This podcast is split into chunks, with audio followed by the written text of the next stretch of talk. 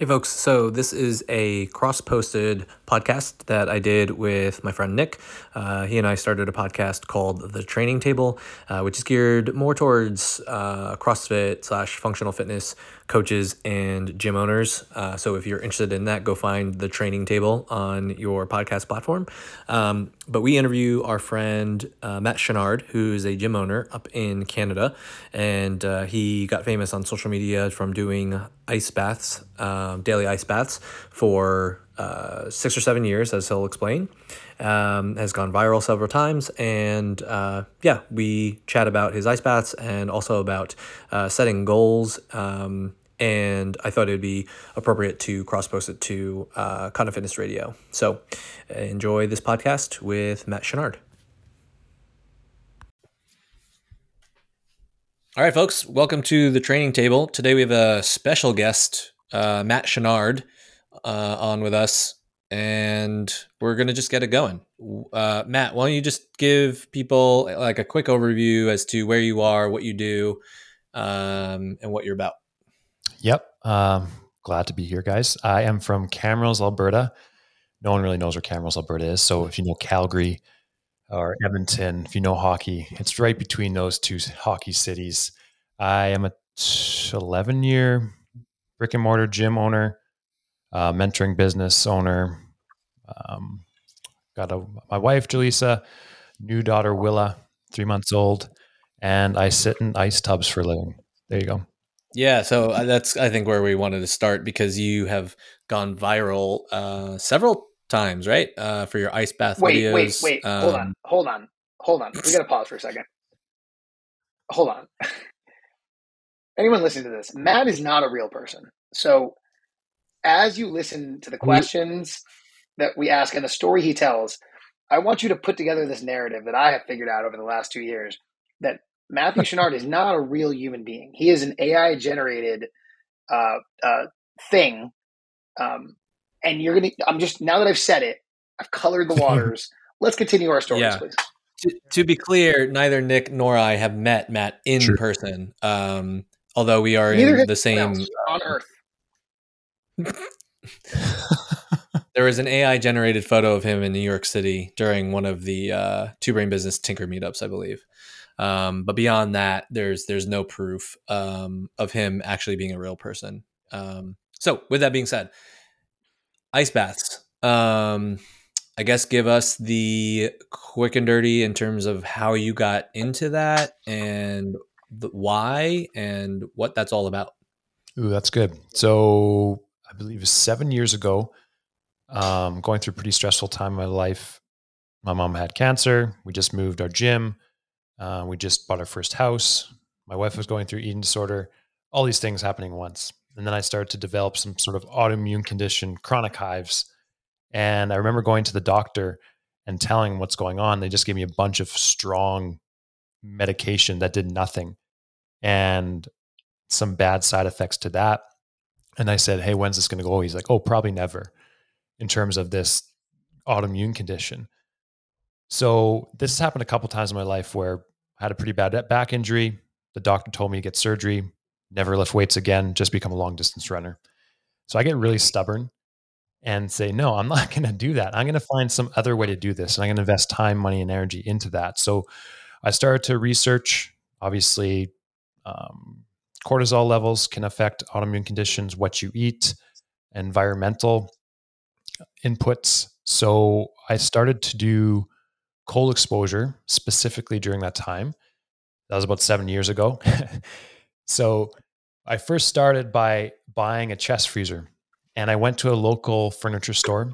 I walked into the store because I researched on YouTube that you can convert a chest freezer into a cold tub. And I asked the person behind the desk, I said, hello, do you have any chest freezers that can fit a person inside? And she stopped and looks at me. What do you mean? She didn't say that, but I could see like she's probably dialing 911 right away. We have an ex-murderer here who wants to store bodies in a chest freezer. So I caught myself. I said, whoa, wait, I'm going to sit in it, which isn't much better. But then I got for those who don't know AI Matt Chenard, he's, what are you, 6'6"? Yeah. Yeah. His computer generated pictures are 6'6". Yeah. That's right. That's right. I have teeth that may or may not have been in at that time. I don't know. After playing hockey. So I converted this. I got one off of Facebook Marketplace because I'm not going to buy from there after that. Just walked out basically. Converted it, started the practice.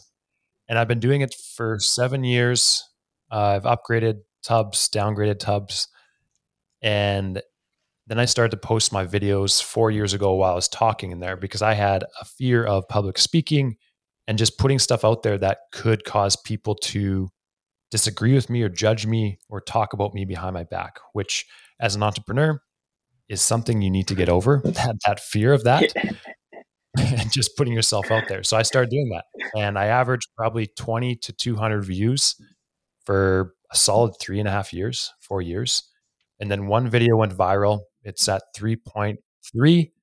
And then I posted another one about a month ago and it's at 9.3. And it's a good thing. Million. Yeah, 9.3 million. Yeah, don't understate that. That's a lot. Yeah. And it's a good thing I practice not caring what people think because, man, people are nasty sometimes. Those comments, there's about 2,000 comments and arguments happening. So that's my story. So when you post these videos, you were already doing it for a couple of years and then you started posting videos of you doing it. What can you remember what it was like? And for people who don't know what we're talking about, basically, it's a tub of water. And because you're up in Canada and most of the year it's cold, it's already cold enough where there's videos of you chipping away, not just like a layer of ice, but like inches of ice. Like the ice, you're breaking apart a glacier to get inside the water. Yeah. Yeah. And then pulling those chunks out or just moving them aside so you can get in.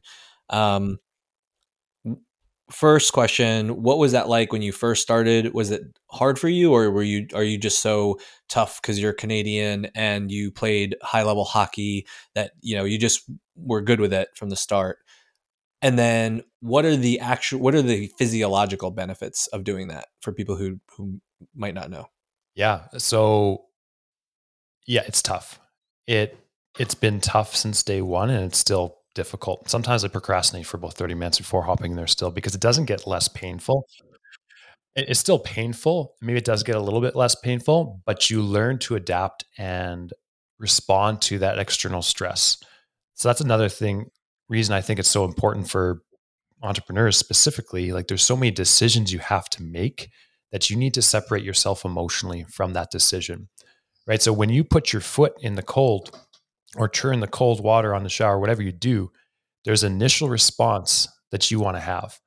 But if you can intercept that response by controlling your breath, you're telling your body what your brain knows. So your brain knows, I'm okay, I'm just getting in cold water. I'm going to force myself to calm my breathing down. So with time, it's gotten easier because I've learned how to control my stress response to that. And it's almost like a practice field for the rest of my day because we're bombarded with different stressors as entrepreneurs or just employees, whatever. You don't have to be an entrepreneur, but it's a good practice field for me. So I've gotten better at it, but sometimes it's minus 45 Fahrenheit. I think around that minus 45, it's the same as Celsius. So then it's pretty chilly. The benefits, there are many benefits. Increased brown adipose tissue, which is brown fat, which is the good kind of fat, which increases your metabolism, cold shock proteins, dopamine response. So you get a 250%, if I'm correct, people can look this up so I don't get arguments on social media again. 250%. I'm sure they will. I'm sure they will. We don't have 9.3 million listens, so you're right. Fine. Well, maybe now we will. I don't know. Dopamine. 250 response in dopamine, and it lasts for about 2 hours, where cocaine is like a 9-minute it takes for the dopamine to drop. And you get, I think it's more or the same amount from doing cocaine as you do from hopping the cold water. Yo, so, and a lot Matt, anecdotally on that, right? So you guys know I'm going through so much stressful time that I will not talk about right now on the podcast, but I just recently bought an ice bath, and I've been sending Matt funny videos of me trying to put this thing together because I've been doing it wrong for about 2.5 weeks now. I'm getting into it and something is wrong, or a leak happens and all the water spills out while I'm inside of it, or the thermometer attached to it is not correct. And I finally got it together. It's good. I forgot how fucking cold it gets. So I got into it yesterday, and I told Matt that it took me 3 attempts to get into it because I kept giving up, which is not something that I've ever done in a cold bath before, but I finally get into it. I sat in, what did I say, Matt, 12 minutes? Yeah. 12 minutes at, I think, 35 or 40 degrees Fahrenheit. And I got out, and the only period in the last 48 hours that I've been even remotely calm was the probably hour and a half after that. Brain was finally operating at like a somewhat okay level. And man, if I ever needed a testimonial for myself, like, wowzers, you know? Yeah. I found it most impactful during the most stressful times as a business owner, right? Owning a brick and mortar gym during the pandemic, specifically in Canada, like we were closed for 7 total months. We couldn't even use our gym, and open and closing 4 to 5 times. And I made sure, even if I was at this high level of stress mentally, having that time in my day was almost like a reset. And I felt so much more calm and clear on what I needed to take action on, right? What I could actually impact. Do you drink coffee as well? I do. Yeah. So you do this in the morning, first thing. Yeah. And so let's say someone's listening to this, they're like, you know, at first they were never going to do this, but then all of a sudden you're talking about like managing stress and having a clearer head. And so then all of a sudden people are like, ooh, maybe I should do this or try this. Instead of, you know, trying to go buy a chest freezer or even, I think you're now at like a pretty basic plastic tub. You know, instead of maybe doing that, like, would you say, hey, maybe try like at the end of your normal shower, turning it to cold? Like, what would be your kind of, no pun intended, like dip in the water or like just put your feet in the water type action? I think it's exactly that. It's just turn it to cold for 2 seconds. I think whether it's cold exposure, your fitness journey, or being a business owner, it's just taking steps in that direction. So don't overthink it. Just do 2 seconds of cold. And then tomorrow I'll do 3 seconds of cold and 4 seconds of cold. You don't have to go buy this huge setup and start doing it, because your identity needs to shift around the habits you do, right? So your habits will dictate your lifestyle dictates your identity. So I just do cold exposure because I've been doing it for so long. It's something I'm not going to give up. But if I said, I'm going to do 12 minutes every single day in this ice tub, I'm starting from 0. That's going to be really difficult to maintain because it's not a part of my life. It hasn't integrated into my schedule yet. So just start small, and that's going to compound, like habits compound over time. And then you can start adding time. You can start counting your breaths. You can start just going cold. You can start doing them outside, depending where you are, but just start slow and then let it compound naturally. Is there something that you are thinking about in terms of process and dealing with that cold? So, you know, someone is at the end of the shower, they turn it to cold. They're going to get that initial shock. What should they be thinking about or doing? I mean, you talked about breath a little bit, but is there something specific to that they should be aiming to do in terms of the practice? I think it's a lot to do with what you tell yourself mentally. And us being fitnessers, we go through some pretty difficult workouts, or we do some pretty difficult physical tests. And whenever I'm going through that test, I always think to myself, okay, what is post Matt going to feel like? Post workout Matt going to feel like? It's only going to be 2 more minutes. It's only going to be 10 more minutes. I can do this. I'm going to feel great afterwards. So just think about your post self of cold exposure or that workout that you're doing. And then when you do that, then you can just focus on how you're breathing. And then when you're breathing that way, it calms your central nervous system, and then you start to relax into it. But it's really, for me, it's that mindset piece of convincing myself this is going to pass. I'll be okay in 2 to 3 minutes because it is uncomfortable, but it'll be done right away. And you do 12 minutes now? I do 3 minutes every single day, but you only need to accumulate 11 minutes per week to get the benefits of cold exposure. Okay. That was where my question was leading. Yeah, like, how much time should people be like thinking about doing this? Dr. Solberg, I believe that's how you say her name. So Matt, do you feel like being able to do something like that helps you with other stuff in general? So, the idea of jumping into cold water like sucks, right? As an idea, people think about jumping in cold water and you think, I'm not going to enjoy that. I would rather not do that. Right. Would you be on board with the idea that like just doing that a little bit might benefit you in other ways and not like not what the internet tells you is great about ice baths, but just in life in general? 100%. I was listening to Joe Rogan and David Goggins, and David Goggins is he's probably the most intense person on earth. Yeah. And he's talking about how cold exposure breaks people. Getting into cold water just breaks a part of you, right? It's super difficult. So if you can overcome something like that every single day, like this mental battle, because I still battle. I've done over 2,500 sessions every single day.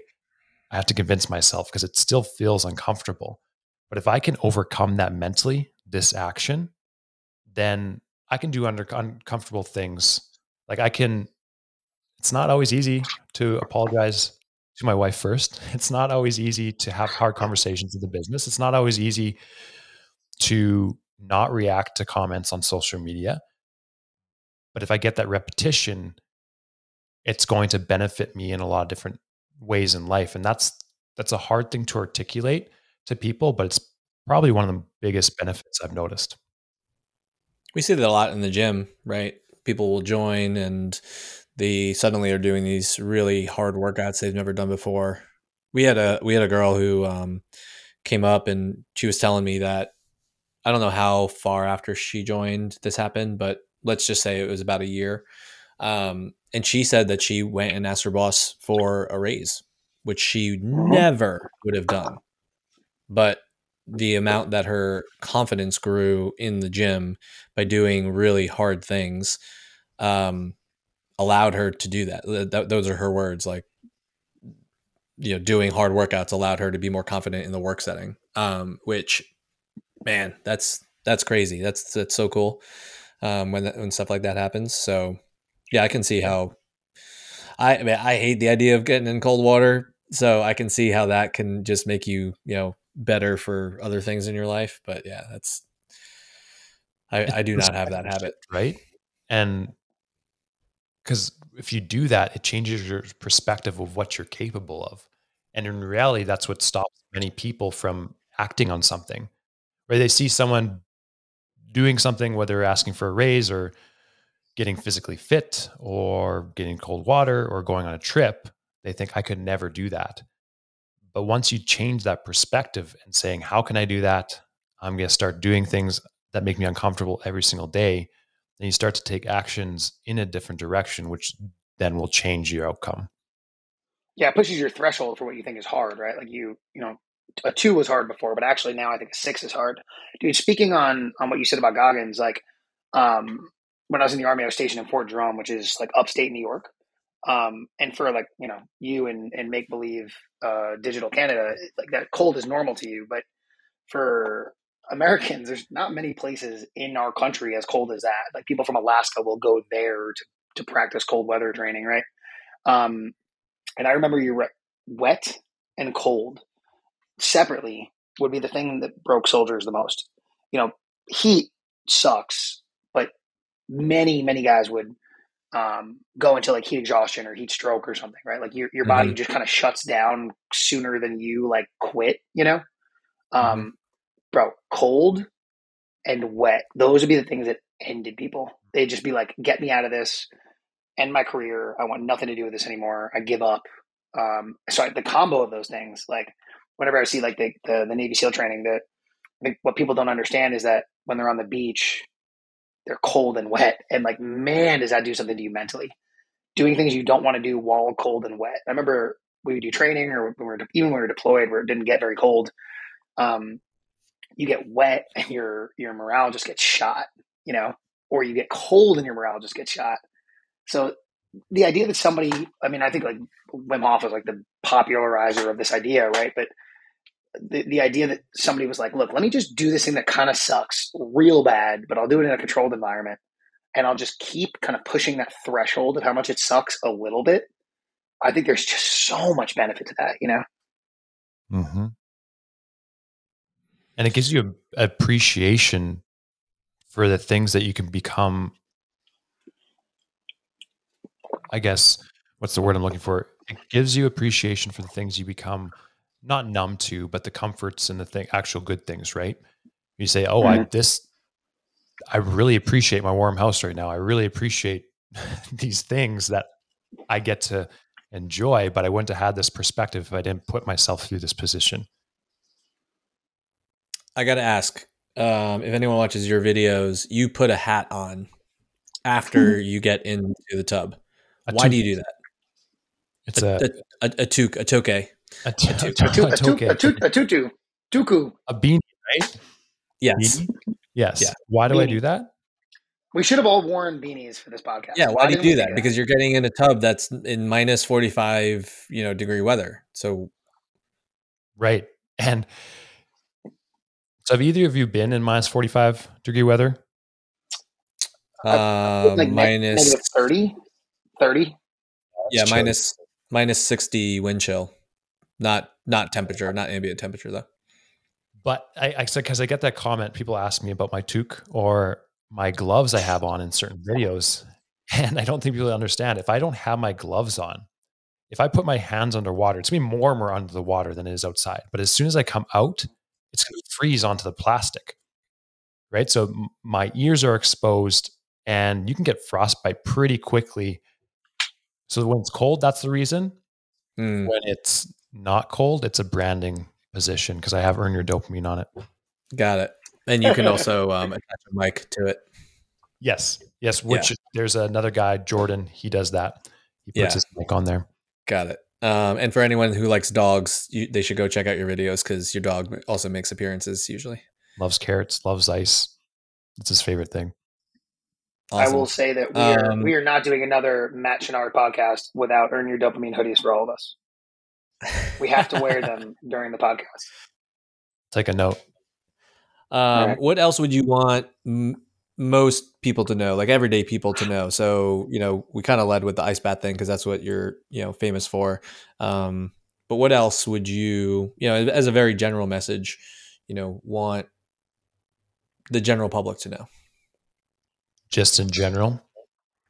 Yeah, because I have other questions about coaching or coaches and then gym owners, but I kind of want to keep it general and then go narrow. I think I had a mastermind call I was leading the other day and talking about business ownership. Someone on the call mentioned they're talking about ebbs and flows of entrepreneurship, right? You get excited about something, then it sucks, then it's going good again. It's this up and down journey. And the gentleman on the call said, but Matt, like yours, you don't really go through this. And I had to stop and like, no, I do. And I think that can be discouraging to people if they see all these big social media people just showing their successes. And that's a comparison thing, right? I'm never going to have enough. I'm never going to have this. I'm never going to be able to do this. When in reality, if you were to compare yourself from last year, if you're taking action on the right things, you'll have grown exponentially.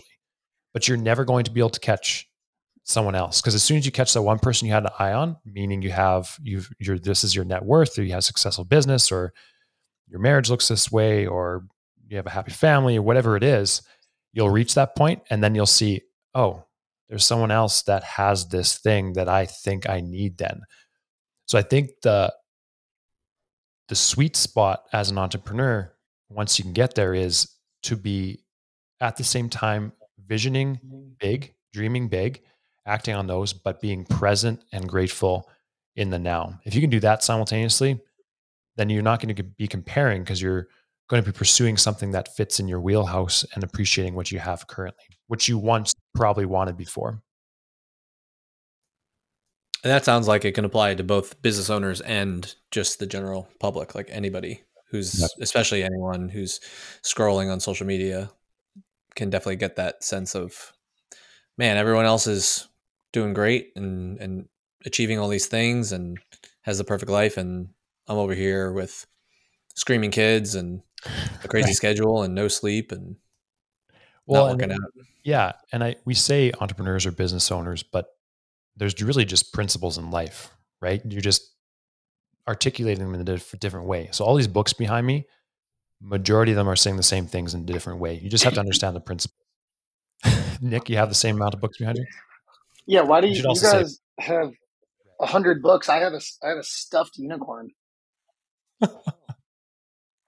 Usually it's your kitchen in the background. So there you go. It's a mascot. What are some other principles you pay attention to or you've discovered over the years? I think I was talking with my wife, Jalisa, another guy I was mentoring the other day. It's just that success comes from doing the small daily things without getting distracted by the big shiny things. And I'm sure someone will have heard this, who's listening to this, will have heard this from someone else before, but it's true, right? You're going to see this new method, this new tool, which is exactly that. It's a new method, new tool, rebranded of a principle.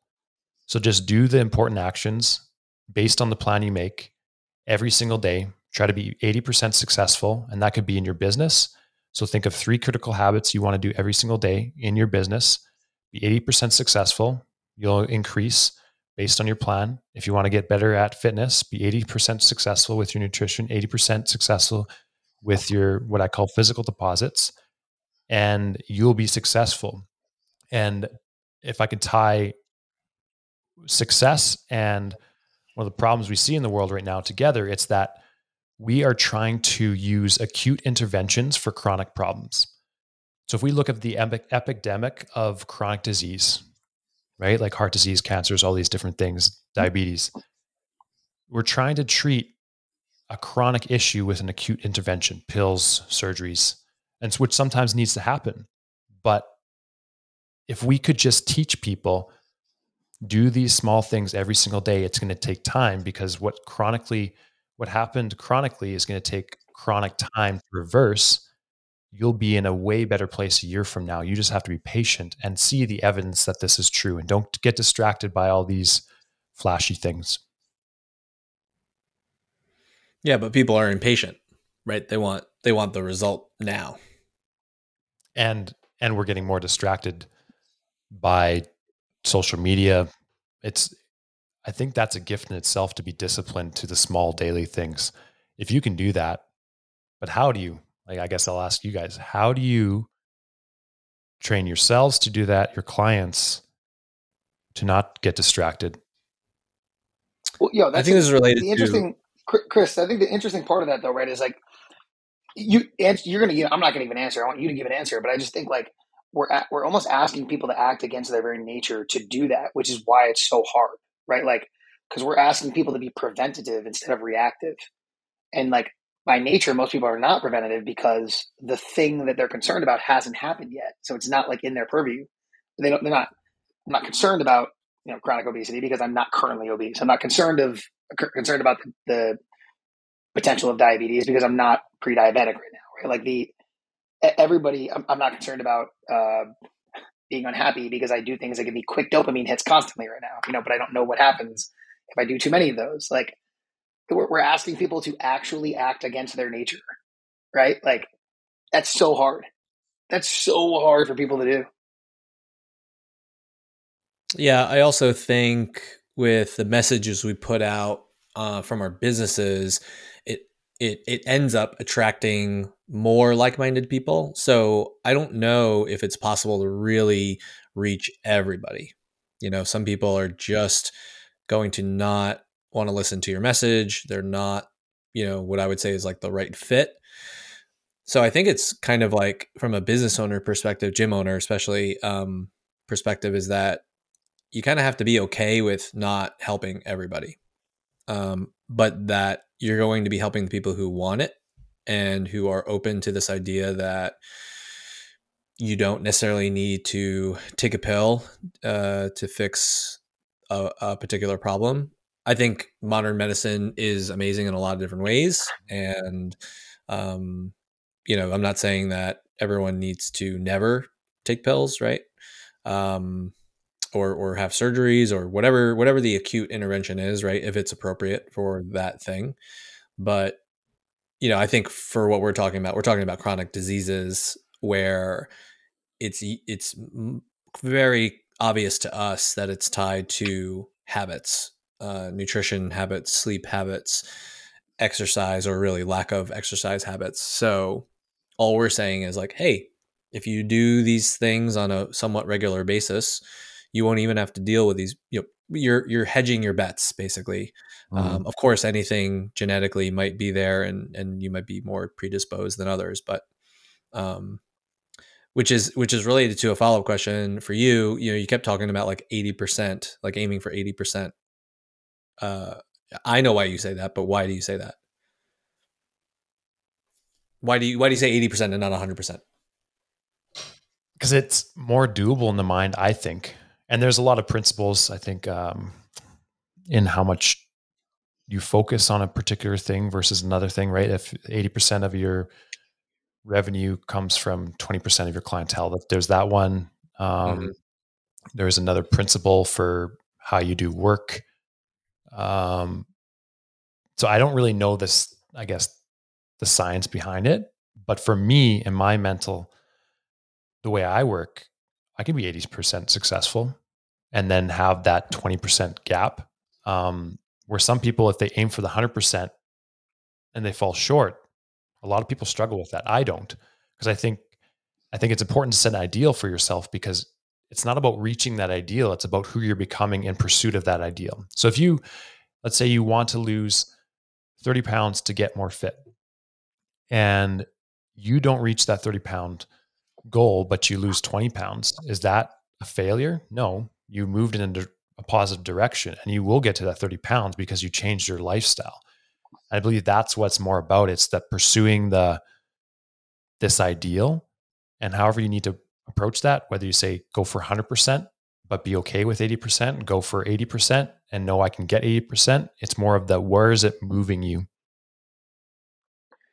Yeah, Matt, I think what you're saying there, that 80% idea, I think the way we get people to understand that better is more people speaking about it like you do, right? So I think there's this misbelief that everybody who seems to be more successful than you is operating at 100% capacity all the time, right? And like we know that that's not true generally. Like I personally hate the like hashtag entrepreneur mindset of like get up at 3 a.m., work really, really, really hard, meditate, ice bath for 2 hours, do your first of 7 workouts that day, journal about your last workout, like never miss ever. Like I hate that, because if you're a person who wants to lose 20 pounds, you see something like that and you're like, oh, well, this is just unattainable. I'll never attempt this. And it's like a lie for the most part. Almost nobody's doing that. You know, they're probably doing some version of that they feel comfortable with most of the time. And because they're doing it most of the time, they see a ton of success. But I think, like, you know, we, all three of us know each other personally. So I know that we do echo those behaviors, but I think it's very common for people who are like attempting to demonstrate their success, especially in the social media world, to just make it seem like they do everything right 100% of the time, and you better also, right? Like that's bullshit. It makes it impossible. That prevents people from getting started because it seems unattainable. Well, I can speak into that. When I first started CrossFit, once I stopped playing competitive hockey, I wanted to go to regionals, and I saw how much Rich Froning was working out. I said, I'm going to work out as much as him because I want to be there. And I had capacity, like I had capacity in different ways, but not the way I needed to. And I ended up hurting myself pretty bad. And I think the same mindset is what happens, because we've worked as entrepreneurs, we've worked our way up to these routines and rhythms, where if people just put themselves into that, it's not going to work. And I don't have anything against 75 Hard, but it's a struggle for a lot of people, right? You're going to have success, but you're going to tell me that you're going to be able to maintain that. So why not just work on something slowly and then work your way up there. Just like I couldn't at the time, I thought I could get to Rich Froning's level by putting the time and energy in, but I couldn't because he's been doing this for X amount of years and he worked up the capacity to get there. And I ended up hurting myself because I didn't have that capacity yet. Hmm. Yeah. You said 75 hard. I was on a podcast with a buddy of ours, Dave Allen, and cause I did 75 hard last year and like I lost a bunch of body fat and it was an interesting experience for sure. I think the benefit of 75 hard is doing it, but being okay if you fail along the way, right? Like if you did 75 days and you rocked a 92% success rate, you would have pretty insane results. But to do 75 hard the way it is prescribed, where you're a failure if you mess up on day 41, I think that is like so anti-successful mindset, you know? Yeah. And if you even just think of it like from an investing standpoint, I'm not going to do the math on it, but are you better off putting small deposits into your bank account that have an interest rate or doing lump sums every 5 years? You're going to have that compounding interest. So instead of thinking, I'm going to do this short-term program and get amazing results, but I didn't build up the capacity or my calendar couldn't handle that. So I get these amazing results and then I actually regress substantially instead of saying, okay, slowly, keep going up until I reach that same level, but it's sustainable because it had time to integrate with my life. I wish that was said more often, right? Like you take like a higher level athlete or higher level business person or higher level, whatever you're interested in, right? And you get them to admit that like, the reason I'm here is because I did the right amount very consistently, not because I got lucky or struck it rich or I'm smarter than you or whatever. Right. Like, yeah, I feel like Alex Hormozi is really good about this right now, kind of like documenting like, yo, I wasn't always perfect, but I just kept going. And when other people gave up, I did not give up. I attempted my continuous work. And then like now the dude's a genius and way richer than any of us are ever going to be because he was willing to continue to make deposits, even if it was, even if he couldn't necessarily see that success or he didn't see anybody else who had that success, you know? Yeah. And we're talking about kind of in a one-dimensional sense, right? We're talking about just physical. But if you take someone who, like David Goggins, he talks about how his relationships aren't as important as his physical health. So let's say you invest all your time and energy into working out or your business and you become successful. And I do this successful in quotes because that's always going to be changing. But along the way, you forgot to invest in these other areas of your life, whether it's your family, whether it's your physical fitness as a business owner.